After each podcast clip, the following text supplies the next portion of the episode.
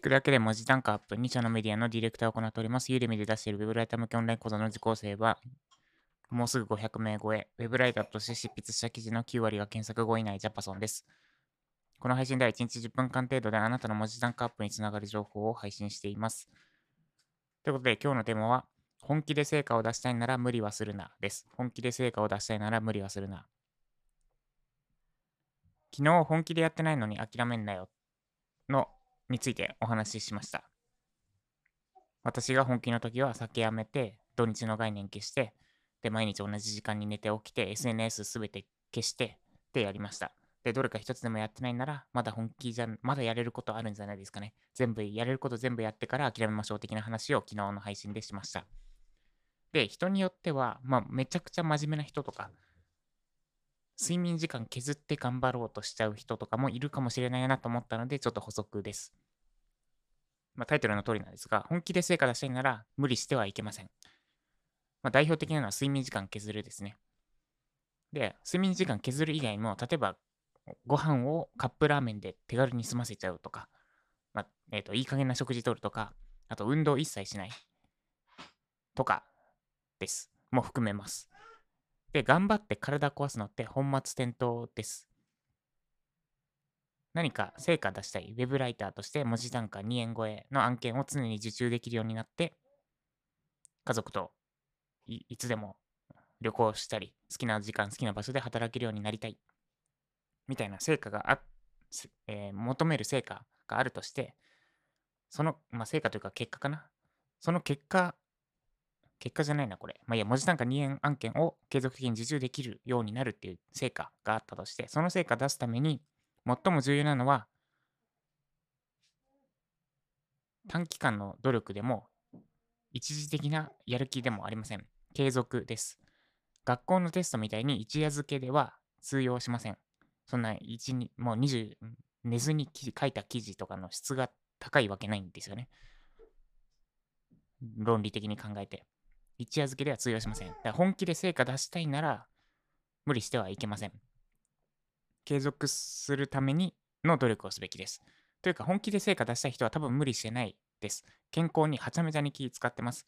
で、これは私も、私は、かつて体調崩した、体調崩した、体調壊したことがあるので、違うわ、体調崩したことがあるので、えっと、コンサル時代に、まあ、パワハラプラス、ちょっと過労、働きすぎで、体調崩して治るのに1年半かかったっていう過去があるので、もうめちゃくちゃ体に気使ってるんですね。特に睡眠時間は絶対確保するようにするし、もうなんだ、昨日前日寝るのが遅くなっちゃったなら、朝起きるのを少し遅らせてでも睡眠時間は、てか死ぬ気で睡眠時間確保します。で、ご飯はめちゃくちゃ気を、ご飯もめちゃくちゃ気を使ってて、例えばアボカドは毎日食べるとか、納豆も毎日食べるとか、あとなんだ、食物繊維のパウダー取ったり、ちょっと食事で補えない分はサプリメント。本当はまあ食事で取れた方がいいんですけど、サプリメント取ったりとか、もうなんか多分人3倍ぐらい食事に気を使ってます。食事が明らかに私の体調を良くしてくれたってのがあるからですが、で、あと運動も毎日1日朝30分して、1日30分散歩して、で、昼ぐらいに筋トレしてってやってます。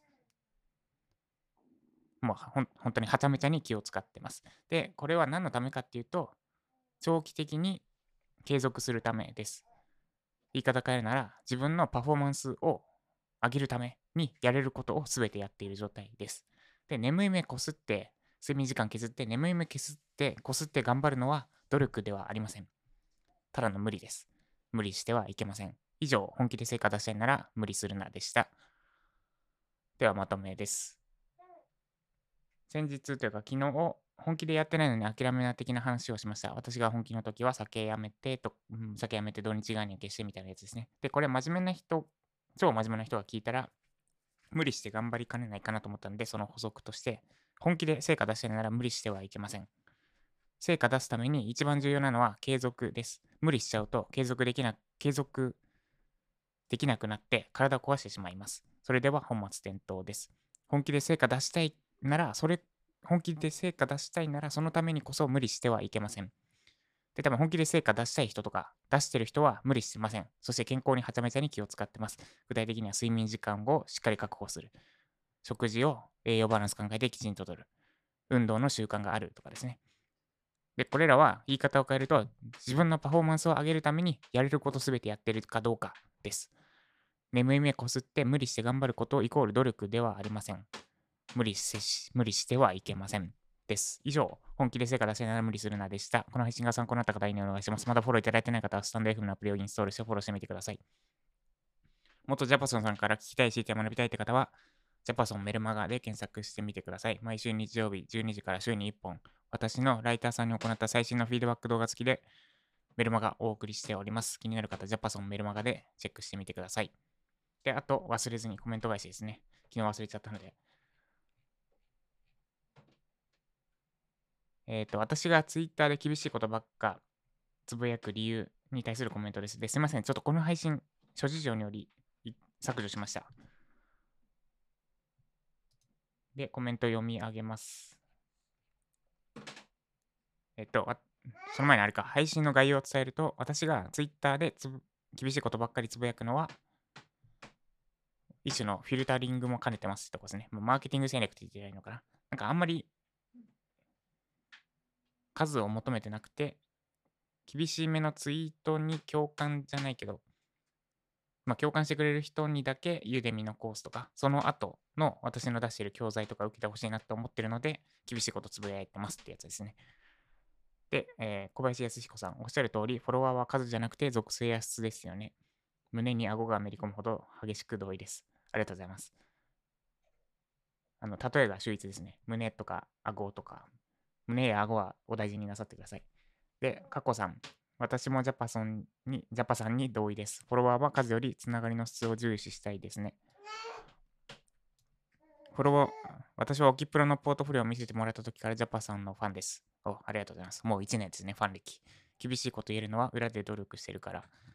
厳しい言葉の中に本当の優しさがたまに見えます。そういうところがグッとくる。共感系ツイートは誰でもできるので、今のままでいてほしいですね。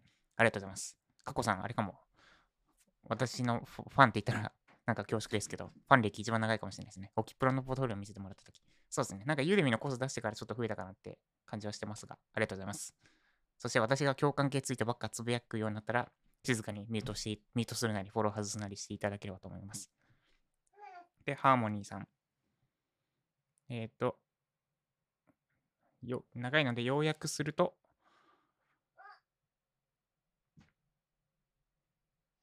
まあ、優しい、厳しいというよりも、ユーデミーだと、ユーデミーとかだと、ジャパソンさんのお人柄が出てて魅力的だと思うけど、ツイッターだと、その魅力的と思えない的なことですね。まあそうですね。私もそう思います。で、まあただそれでいいのかなって思ってますって回答になるのかな。先日の私がツイッターで厳しいことばかり言う理由。そうですね。まあツイッターで魅力出すのは無理かな。どどうやるんだろう。で、今ツイッター休止中なんで、また再開した時になんか、つぶやき方とかを考えようかなと思います。あの、アドバイスありがとうございました。ということで、以上ですね。はい。で、今日は私は、えっ、ー、と、ユーデミーのコース、昨日申請したので、ウェブライター向けランディングページ完全攻略ガイドを申請したので、もう1コース今月中に作りたいんですが、もう27ですよね。27、28、29、30。ん？今月 10, 10月だから、31もあるか。あと5日か。なんか無理な気がしますね。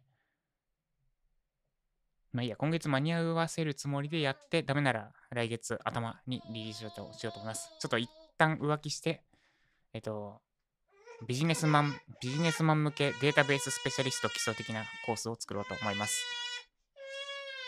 はい、ということで、今日も無理せず、長期的に成果出すべく、今日も無理せず頑張っていきましょう。以上、ジャパソンでした。